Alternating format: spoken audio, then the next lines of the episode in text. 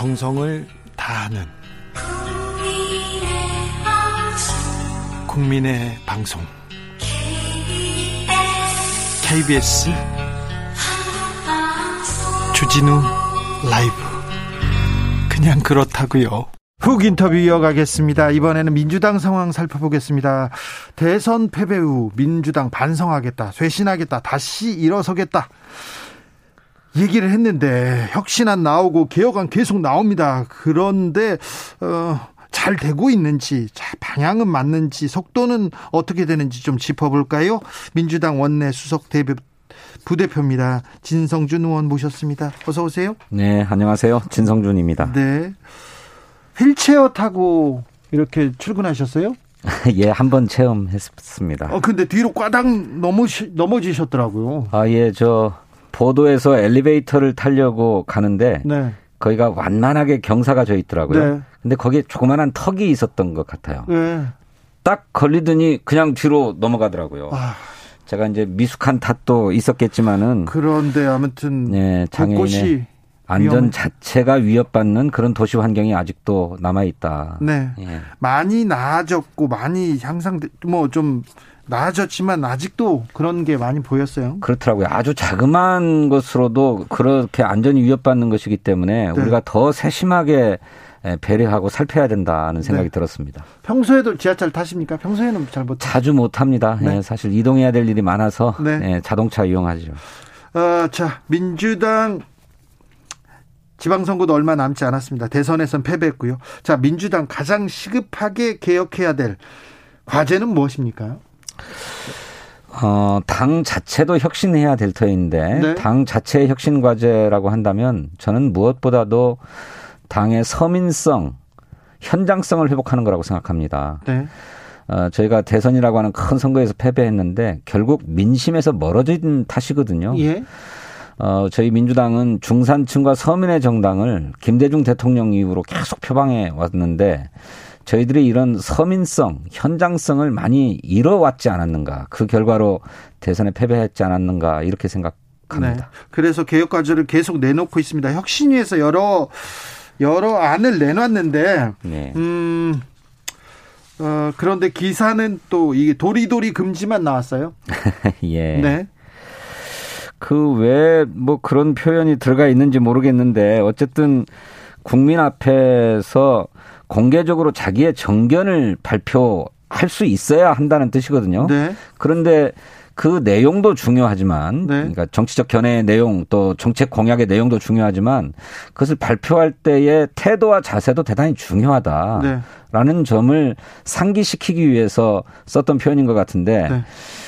저는 좀 언론이 좀 다소 상업주의적으로 네. 보도한 측면도 있고 또 이걸 가지고 뭐 윤석열 당선인을 조롱한 거다라고 네. 저쪽 국민의힘에서 발끈했는데 뭐 공연히 그냥 신경질을 부리는 거다 이런 생각이 듭니다. 아니, 도리도리라고 쓰면 다 윤석열 당선인을 생각하지요.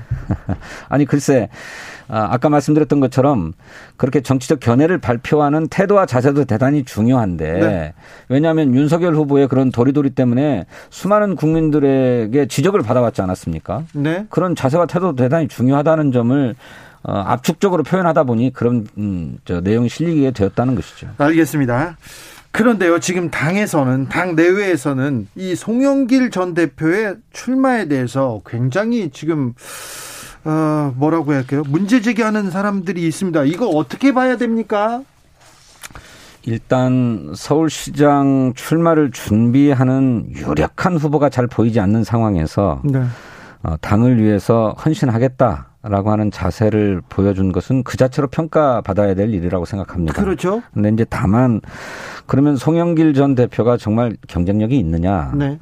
또 시민들을 설득할 후보이냐라고 하는 데 대해서는 견해가 다르죠. 네. 또 대선 과정에서 뭐 86 용퇴론에 화답해서 총선 불출마를 선언한 장본인인데 금방 서울시장에 도전하는 것이 맞느냐 하는 출마 명분 자체에도 문제를 제기하는 분들이 계시는 게 사실입니다.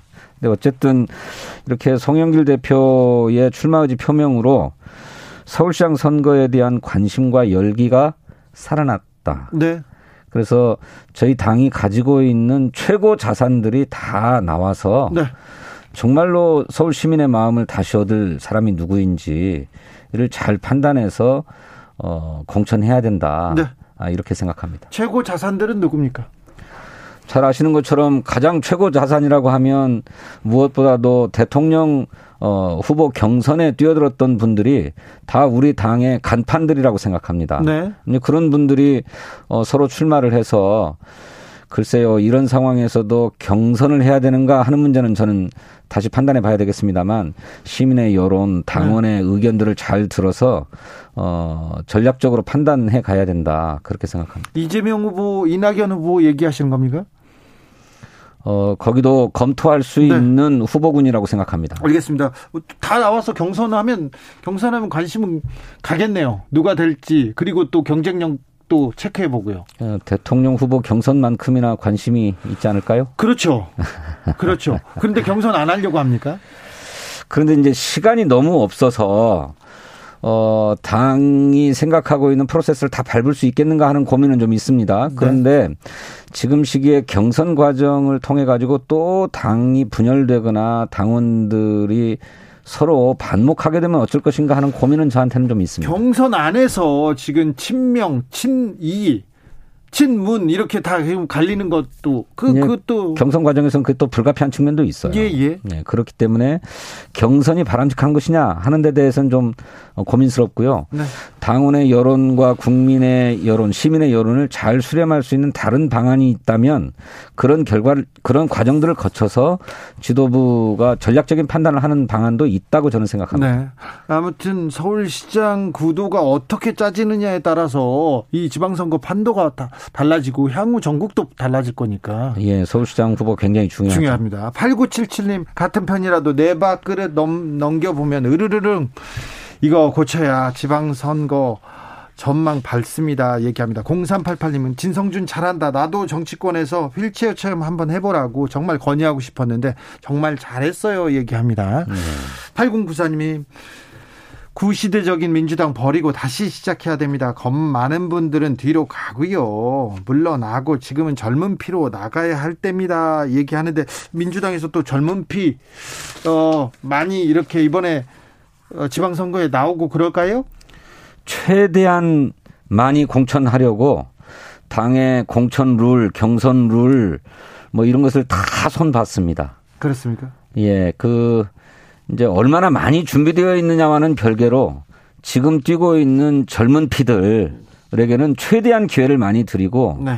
또 젊은 청년으로서 갖고 있는 핸디캡을 극복하게 하기 위해서 과감하게 가산점도 드리고 또 필요하면 전략 공천도 하고 하는 방안들을 10분 강구했다 하는 말씀 드리겠습니다. 네.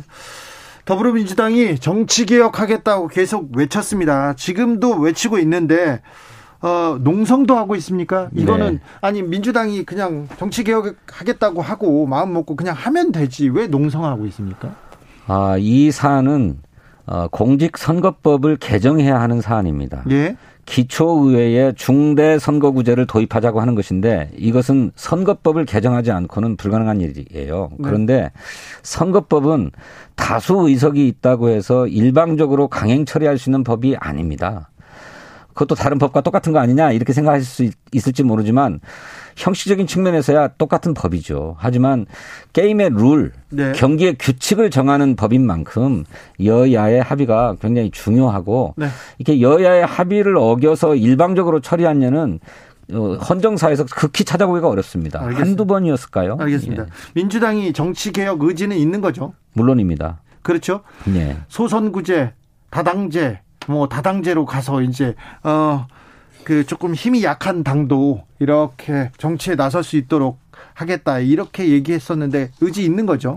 그렇습니다. 정치의 다원주의, 다원성을 어떻게 실현하고 보장할 것이냐 하는 문제인데 네. 여러 가지 방안이 있겠지만 지금은 당장 비례대표 의원을 많이 늘릴 수 없는 조건이기 때문에 지역구에서 선출하는 후보자의 수를 다수로 하자. 네. 3명 내지 5명까지 한꺼번에 뽑을 수 있도록 하자. 이렇게 저희들이 제안하고 있는 상황입니다. 네. 각종 개혁 입법도 속도를 냅니까? 검찰개혁에 대해서는 지금까지 뭐 하고 있다가 한 달 만에 또 검찰개혁 안 낸다고 하냐 이런 또 반론도 있어요. 저희들이 그간에 172석, 182석에 가까운 의석으로 의회 독재를 해와주지 않았냐라고 하는 지적과 비판에 시달려 왔습니다. 네. 그것 때문에 정말 필요한 법안들도 그런 비판을 의식해서 강행하지 못하고 네. 또 더구나 대통령 선거라고 하는 큰 선거를 앞두고 있어서 저희들이 조금 미루었던 측면이 있는데 이제는 그런 걸 볼 때가 아니다. 대통령의 퇴임이 얼마 남지 않았고 또 그런 사유 때문에 자꾸 중요한 개혁 법안들을 처리를 미루게 되면 어느 세월에 하겠는가라고 하는 지적과 비판이 있기 때문에 네. 이번에는 어떻게든 성과를 내야 되지 않느냐 이렇게 생각하고 있습니다. 대장동 특검도 합니까? 대장동 특검도 추진해야 된다고 생각하고 있습니다. 하지만 이 문제는 여야의 이해가 첨예하게 걸려있는 문제이기 때문에 마지막 순간까지 합의를 이루도록 노력해야죠. 알겠습니다. 어제 이정현 새누리당 전 대표가 민주당이 긴 터널에 있는 것 같다. 입구에 서 있다 하면서 민주당을 걱정하더라고요. 민주당이 어떻게 될 것인지 좀 걱정하는 지지자들도 많아요. 그렇습니다. 지금 상황으로 이 지방선거 이길 수 있겠어? 그리고 계속 끌려가는 거 아니야? 이렇게 걱정하는 사람들이 많은데 그런 분들한테 한마디 해 주십시오.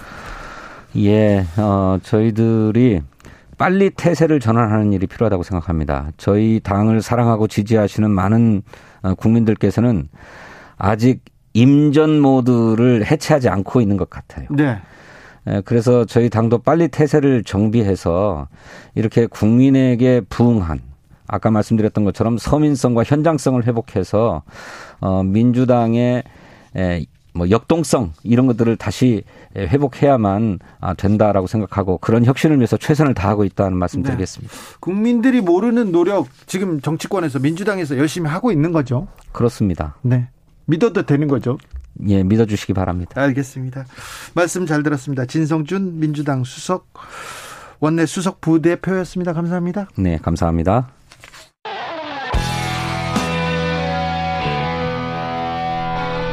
스치기만 해도 똑똑해진다. 드라이브 스루 시사 주진우 라이브.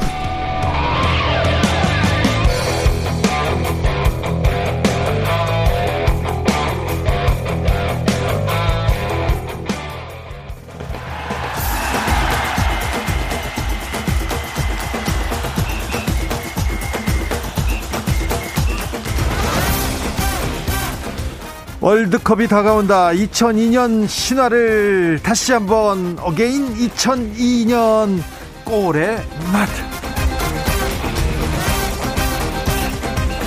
월드컵 하면 축구하면 이분입니다.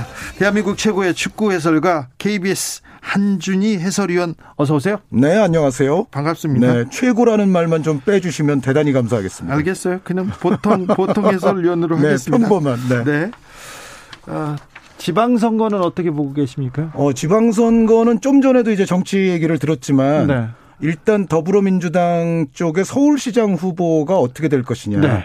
이것이 굉장히 또 중요한 포인트가 될 것 같아요. 그렇죠. 거기에서 시작될 네. 것 같아요. 그러니까 싸움을 하더라도 네. 이게 예를 들어 뭐 패한다 손치더라도 네. 이재명 후보는 예를 들어 이번에 패했어도 잘 싸운 선거 아니겠어요? 예. 그런 것처럼 민주당도 뭔가 좋은 싸움이 될 수 있는 후보가 필요하지 않겠나. 네. 서울시장 선거에서. 왜 서울이 중요합니까? 서울은 중요하죠. 네. 왜 서울이 안 중요하겠습니까, 그럼? 그렇죠. 당연히 중요하죠. 알겠습니다. 네.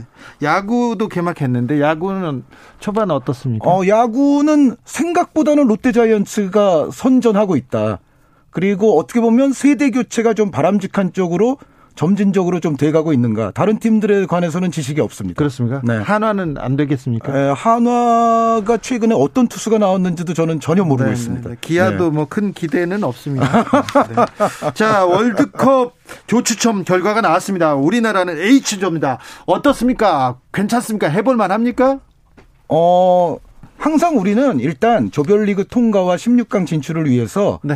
도전해야 되는, 극복해야만 되는 그런 입장이고요. 네 팀 중에 전력상으로는 최약하다 이렇게 볼 수도 있어요. 당장은 최약은 아닌 것 같습니다. 그래요? 그러니까 일부 ESPN 같은 아주 수준이 있는 웹사이트에서도 네. 우리를 가나를 제치고 심지어 우루과이를 제치고 올라갈 수 있는 2위 후보로 지목한 평론가들도 있거든요. 저도 ESPN 그거 찾아봤는데 네네. 이 사람들이 정확하게 분석했나 이렇게 좀 걱정이 됐던데요. 아, 그런데 이제 제가 평소에 애용하는 사이트 가운데 하나이고요. 네. 거기 이제 참여하는 필진들이 상당히 수준이 있어요. 그렇죠. 그런데 그 사람들이 왜 이제 그런 이야기를 하느냐면은 우리 조는 포르투갈이 됐건 우루과이가 됐건 우리 대표팀이 됐건 가나가 됐건 1, 2, 3, 4포트의 포트 간 전력 격차가 그렇게 크지 않다. 그렇죠. 네, 그래서 어떤 팀이든 다른 팀을 잡을 수 있는 여지가 충분히 있고 거기서 대한민국이 오히려 살아남을 수 있다는 예측을 하는 거거든요. 네. 그러니까 전체적으로 우리도 2조에서 충분히 싸워볼 만은 하다. 다만 그 ESPN 웹사이트보다 훨씬 더 많은 다른 평론가들은 네. 대한민국의 탈락을 또 예견하고 있는 평론가들이 더 많습니다. 알겠습니다. 그래서 해볼 만은 하지만 그렇다고 해서 뭐 우리가 자신하거나 네. 지금부터 전문 용어로 설레발을 가거나 이거는 네. 별로 좋지 않다는 생각입니다. 자, 첫 경기는 누구와 치르죠? 첫 경기가 바로 우루과이입니다. 우루과이는 지금 노세, 하향세 아닙니까? 일부 선수들이 그렇습니다만 그 대신 네. 또 좋은 젊은 선수들이 있거든요. 아, 그렇죠. 그러니까 우루과이는 지금 세대 교체에 어느 정도 성공을 하고 있고 예를 들어 네. 우루과이 축구를 정말 10여 년 이끌어온 선수들이 수아레스, 카바니, 고딘 선수, 네. 수비수인 네. 이 세 명을 꼽을 수가 있는데 이 선수들은 사실은 지금 절정기에서 많이 내려왔습니다. 그런데 그 대신 예를 들어 공격에는 다윈 누네스라는 선수가 지금 몸값이 1,000억짜리 선수가 있어요. 아이고. 예, 그리고 수비 쪽에도 바르셀로나의 새로운 수비 핵심인 로날드 아라우호 같은 선수가 있어서 네. 카바니, 수아레스, 고딘의 노세화를 어느 정도 메워줄 수 있는 선수들이 우루과이에서도 속속 등장하고 있습니다. 아이고, 우루과이에서는 계속 축구 선수들이 나와요. 대한민국에서도 계속 축구 선수들이 알겠습니다. 나오죠. 네. 에드와르도 갈레아노라고 우루과이의 지성인데 네, 축구 사회학으로 아주 네. 저서가 유명한 사람이죠. 그분이 네. 우루과이 사람들은 태어날 때 우루과이 남자들은 골 이렇게 하면서 태어난다고 그런 얘기를 했어요. 그런데 이제 브라질 사람들이나 아르헨티나 사람들이 그 얘기에 거부할 것 같은데요. 동의하지 않죠. 네, 네. 자, 두 번째 경기는 어디입니까? 두 번째 경기가 바로 가나인데. 자, 이게 또 우리한테 조금 행운인지 않나 생각하는데 첫 경기 우루과이, 두 번째 가나, 세 번째 그래도 제일 강한 포르투갈을 세 번째에서 만납니다. 두 번째 가나는 어떻습니까? 네, 역시 주진우 진행자가 과거에 스포츠 기자셨기 때문에 축구 취재도 많이 하셔서 지금 상당히 정확하십니다. 그러니까 포르투갈이 액면가로만 보면 세 팀 가운데 가장 강적인 건 맞습니다. 예. 네, 그래서 순서 자체로 보면은 나쁘지 않은 순서인 게 맞거든요. 그런데 다만 이제 이런 건 있습니다. 포르투갈이라고 해서 과연 그 앞에 두 경기를 일단 다 잡을 것인가가 하나가 이제 관건이고 예. 그리고 이제 포르투갈이 설사 앞에 두 경기를 잡는다 손치더라도 세 번째 경기에서 이제 로테이션을 좀 가동을 할 텐데 그럴 경우에 과연 포르투갈의 벤치 멤버들이 약한가 요게 또 한 가지가 의문이 있고요. 네. 그리고 세 번째는 포르투갈이 로테이션을 가동 안 할 수도 있어요. 심지어 왜냐하면 그 다음에 올라가서 만날 상대가 옆에 조를 만나게 되는데. 네. 1위로 가느냐 2위로 가느냐. 그렇죠. 잘못하면은 브라질을 바로 만날 수가 있거든요. 아니 좀 네. 희망적인 얘기 좀 해주세요. 아니 지금 객관적으로 저 냉정하게 이야기를 해야지 뭐 무조건 희망을 줘서는 안 되는데. 가나 2차전. 네.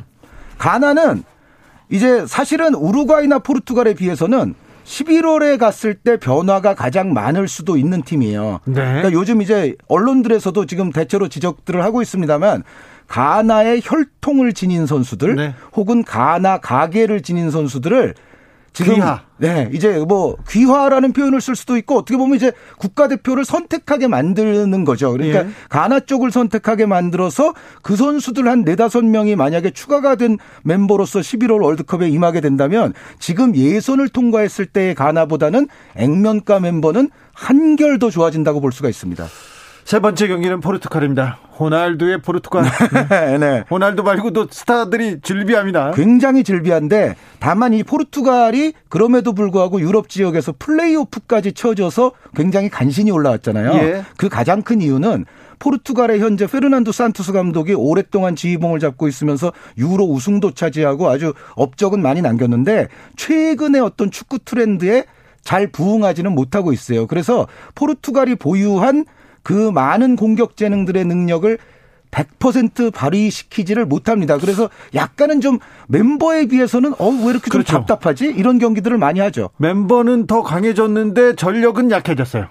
팀으로는 조금 멤버에 비해서는 별로다. 그렇죠. 이렇게 말씀드릴 수 있는데 그렇다 손 치더라도 포르투갈이 보유한 그 정말 7, 8명의 그 공격 재능들을 하나하나 보면 우리와의 경기에서 언제고 한 방을 터뜨릴 수 있다는 거는 또 틀림없는 사실인 것 같아요. 아무튼 독일을 만나거나 프랑스를 만난 것보다는 포르투갈 만난 게 반갑습니다. 그렇죠. 네. 특히 그 스페인과 독일이 같은 조에 스페인. 들어갔을 때 이 스페인과 독일은 저도 요즘 이제 뭐 그 두 나라 경기들을 저도 근자에 중계들을 했지만 현재 폼이 굉장히 좋습니다. 아유, 네. 그리고 세대 교체도 네. 잘했어. 그렇죠. 젊은 유망주들이 또 많은 팀들이에요. 그래서 네. 우리가 4년 전에 독일도 이겨봤는데 뭐 겁나겠어? 아유. 그렇게 생각하면 그건 오해입니다. 그러니까 그렇죠. 그 당시 뢰브 감독 말기의 독일과 지금 한지 플릭 감독의 독일은 다른 팀이라고 봐야 되거든요. 네. 그리고 스페인도 마찬가지여서 과연 여기 이제 3포트에서 누가 속할 것인가 또 4포트에서 누가 속할 것인가가 지구촌의 그 당시에 초미의 관심사였는데 네. 우리도 사실 속할 수 있었잖아요. 그렇죠. 근데 거기에 이제 일본이 들어간 거죠. 그렇죠. 아이고, 네. 네. 일본보다 좋은 성적을 거두면 됩니다. 5526님께서 H조에서 우리가 상대하기 가장 어려운 팀이 어디입니까? 액면가 전력으로는 포르투갈인데 네. 네. 저는 포르투갈과 우루과이가 거의 대등하게 까다롭지 않나라는 생각입니다. 네. 우루과이가 워낙에 끈끈하고 네. 단단하고 한 방이 있고 애국적이에요. 애국적. 네. 여기에 또 방점을 찍어야 되는데 우루과이는요 국가 대항전에 진짜 목숨을 걸고 뛰어요. 아까 그 축구사회학 그 갈레아노 저자의 네. 저술도 말씀해 주셨지만 우루과이는 자신들이 갖고 있는 전력보다도 그 애국심과 투쟁심이 결부될 때는 네. 좀 더 좋은 성적을 낼 수가 있는 팀이거든요. 항상 네. 1회 월드컵 우승팀이 어디야? 막 그 얘기 하지 않습니까? 네. 우루과이입니다. 네. 1950년에도 또 우승했었습니다. 네. 네. 321호님께서 가나 우루과이는 이겨야죠. 이렇게 얘기하는데. 이겨야죠. 네. 저도 그래야만 한다고 생각을 하는데. 네. 뭐 역으로 그런데 우루과이나 가나 입장에서도 대한민국을 이기려 하는 거고 무조건 이겨야 된다는 네, 월드컵은 하겠죠. 한 경기 한 경기가 매우 소중한 모든 팀에게 결승전과도 같아서 네. 우리가 뭐 너무 속단할 필요는 없을 것 같습니다. 월드컵의 계절은 6월이었어요. 6월입니다. 그런데 이번 월드컵은 11월에 중동 카타르에서 펼쳐집니다. 겨울에 치르는 월드컵 변수는 없을까요? 변수가 아주 많습니다. 네, 그러니까 변수로 아주 점철되는 월드컵이 될 것 같은데요. 우리처럼 좀 약한 팀은요 변수가 많아야 됩니다. 그건 또 사실입니다. 네. 이 가장 큰 변수는 역시 지금 이제 유럽 시즌이 5월 말이면 끝날 거 아니겠습니까? 그런데 네. 8월 초쯤에는 다시 시작을 해요. 네. 그래서 유럽의 예를 들어 잉글랜드 리그, 스페인 리그 이런 데가 월드컵 시작하기 한 열흘 전까지 네. 리그를 하고 들어옵니다. 그렇죠. 그 얘기는 우리에게도 리스크가 있어요. 왜냐하면 손흥민 선수라든가 이재성, 황의조, 황희찬 이런 선수들이 김민재 이런 선수들이 유럽파가 우리도 많아요. 네, 이른바 유럽파들이기 때문에 우리도 리스크가 있지만 소위 우승 후보라 하는 팀들도 사실 더 많죠. 네, 11월 초나 이럴 때 리그에서 예를 들어 부상자들이 나오거나 하면은 이번에는 해결 가능하지가 않아요. 네. 네, 바로 그냥 한 일주일 있다가 월드컵을 들어와야 되기 때문에 그 당시에 선수들의 컨디션, 폼이 어느 정도가 되느냐가 모든 나라들에게 공이 중요합니다. 네. 네. 예전에 전두환 전 대통령은 축구를 너무 좋아해가지고 네. 네. 국가대표 경기 하프타임에 중간에 후반전 시작하기 전에 전화해가지고 전술 지시하고 그랬잖아요. 특히 이제 박종환 감독과의 교분이 네. 유명하죠. 그렇죠. 네, 네, 네. 봉투도 많이 주시고. 이런 이야기를 해도 되는 겁니까? 뭐 어때요? 네. 제가 여기서는 주진우 진행자와 처음이라서. 네, 알겠습니다. 네. 그런데 뭐 윤석열 당선인이 뭐 이 월드컵이나 축구의 변수가 되지는 않겠죠? 윤석열 당선인의 당선과 예. 뭐 청와대 이전 이런 거는 변수가 별로 되지 않을 것 같습니다. 알겠습니다. 네, 네. 네 중요합니다. 네. 이 주인님께서 하나 잡고 포르투갈하고 우루과이는 해볼만 하겠네요. 전력 10분 발휘 전제하면요. 그렇죠? 그렇죠. 네. 그런데 다만 이제 그 가나가 조직적으로는 좀 문제가 있을지 모르지만 지금 이른바 그 귀화시키려는 선수들이 다 가세했을 때는 재능적으로는 가나도 우리가 이제 경시하기 어려운 강적이 된다. 이렇게 말씀은 드리고 싶습니다. 다 가지는 않겠죠. 뭐. 그럴까요? 모르죠. 네. 그러니까 한 뭐 70%가 갈지 80%가 갈지. 네. 네. 이번 저 예선전에서 손흥민이 보여준 그 뭐라고 해야 되나요? 그 힘, 그다음 능력, 굉장했습니다. 네, 손흥민 선수가 뭐 대표팀 경기 끝나고 인터뷰도 그렇게 했습니다만 기자들이 물었거든요. 네. 정말 그 연일 그 토트넘에서 아주 고생하고서 또 바로 이렇게 와서 뛰는데 힘들지 않냐. 그때 손흥민 선수가 국가대표로서 이렇게 활약할 수 있는 것만 해도 영광이고 최선을 다해서 오히려 기쁘다라는 그런 뉘앙스의 인터뷰를 했었거든요. 네. 손흥민 선수가 요즘 우리 대표팀에서 보여주고 있는 전체적인 퍼포먼스는 퍼포먼스보다도 저는 더 칭찬하고 싶은 대목이 멘탈이라든가 리더십. 같은 대목인 것 같아요. 그래서 손흥민 선수가 진정한 리더로서 정말 이번 월드컵에서 성공을 이끌었으면 좋겠습니다. 이번에는 손흥민이 진짜 리더입니다. 네, 그렇죠. 네. 선장입니다. 거의 선장입니다. 그런데요. 벤투의 전력이 그 전 대표팀과 비교했을 때, 그 전 월드컵 대표팀과 비교했을 때 어느 정도 수준입니까? 액면가의 멤버로만 이야기하면은요. 우리가 원정에서 16강에 최초로 갔었던 2010 남아공 월드컵 있지 않습니까? 네. 그 당시 멤버에서 우리가 이제 유럽파들을 몇 명 지니고 있었는데 박지성, 이영표. 대표적으로 양박, 쌍용 플러스 이영표, 차두리였습니다. 네. 네, 양박은 박지성, 박주영. 네. 쌍용은 이청용, 기성용. 그리고 이영표, 차두리 베테랑들까지 이제 유럽파가 있었거든요. 근데 지금 한번 생각해 보시면은요. 지금 우리가 손흥민 선수를 보유하고 있고 황의조, 황희찬, 이재성 황인범, 김민재까지 우리가 유럽파를 보유하고 있어요. 예. 그렇기 때문에 저는 비교를 해봤을 때 액면가의 멤버 구성은 2010년에 준하거나 혹은 그 이상이 될 수도 있거나. 그래요. 네, 일단 손흥민이라는 소니 손흥민 선생의 존재는 전 세계 어떤 나라가 우리를 상대하든지 간에 소니를 경계하지 않을 수는 없거든요. 스위스 2명 달고 뛰겠죠. 네, 거의 이제 소니가 상대에게 그런 부담을 줄 것이고 여기에 황인범 선수가 또 엄청난 플레이메이커로서 지금 성장을 해 있고 러시아에서 그 리그를 거의 뭐 그 전문 용어로는 씹어먹는다고 하는데 평정하고 네. 왔죠. 네, 그 정도의 이제 솜씨를 국가대표팀에서도 이미 뭐 지금 여러 개월 동안 발휘를 해왔었고 그리고 예전에는 우리가 물론 이영표 선수나 차두리 선수는 있었지만 중심적인 수비수가 유럽파는 좀 부족했습니다. 없었죠. 그런데 이제는 김민재 선수가 유럽파이면서 우리 대표팀의 수비 간판 아닙니까? 네. 네, 그런 어떤 전체적인 또 포지션별의 조화를 봤을 때는 공격에서 일단 손흥민, 황의조, 황희찬 있죠. 네. 미드필드에 이재성과 황인범이 있습니다. 센터백에 김민재가 있거든요. 그래서 네. 양박쌍용 시대와 거의 맞먹거나 혹은 공격 활용면에 있어서는 오히려 그 이상일 수도 있는 저는 이번에 아주 좋은 멤버라고 생각을 해요. 지난 대회보다는 훨씬 좋고. 네네네. 2010년하고 비교도 준하는 수준이다 거의. 네. 네. 표향옥상님께서 이강인 선수는 안 뜹니까? 이강인 선수는 현재 이제 마요르카에서도 약간 지금 어려운 시기를 보내고 있습니다만 요즘 게다가 네. 부름을 또 못 받. 네, 출전은 하는데 이제 시간이 짧죠. 네. 그리고 마요르카 자체가 지금 발등에 불이 떨어졌어요. 지금 완전히 강등권으로 몰려서 정말 한 경기 한 경기가 이제 생존을 위한 투쟁을 하게 되는데 이강인 선수는 현재의 상황이 크게 개선되지 않는 한은 벤투 감독의 부름을 받은 확률은 조금 떨어지지 않나라는 생각입니다. 서태웅님께서 우리나라가 치를 경기 1, 2, 3차전 모두 에듀케이션 시티 스타디움이라고 합니다. 이것도 네. 이점이네요. 큰 이점. 그렇죠. 이거는 개최국도 누리기 힘든 정말 몇 팀 안 되는 팀만이 갖는 이점을 우리가 누리게 됐어요. 네. 이번에 뭐 좀 주술적으로 누가 좀 기도를 많이 했나 봅니다. 주술, 기도, 뭐 네. 스포츠. 안 됩니다. 네, 그 상관관계에 대해서는 저는 일자무식입니다. 네, 네. 이거는 일자무식이 아니라 관계가 없습니다. 자, 그런데요. 이번 월드컵에서 어떤 선수가 반짝반짝 빛날까요? 누구를 주목해야 됩니까? 주목해야 되는 선수라 하시면 이제 좀 약간 덜 유명한 선수 말씀하시는 건가요? 아니요. 누가 활약할까요? 손흥민 말고요.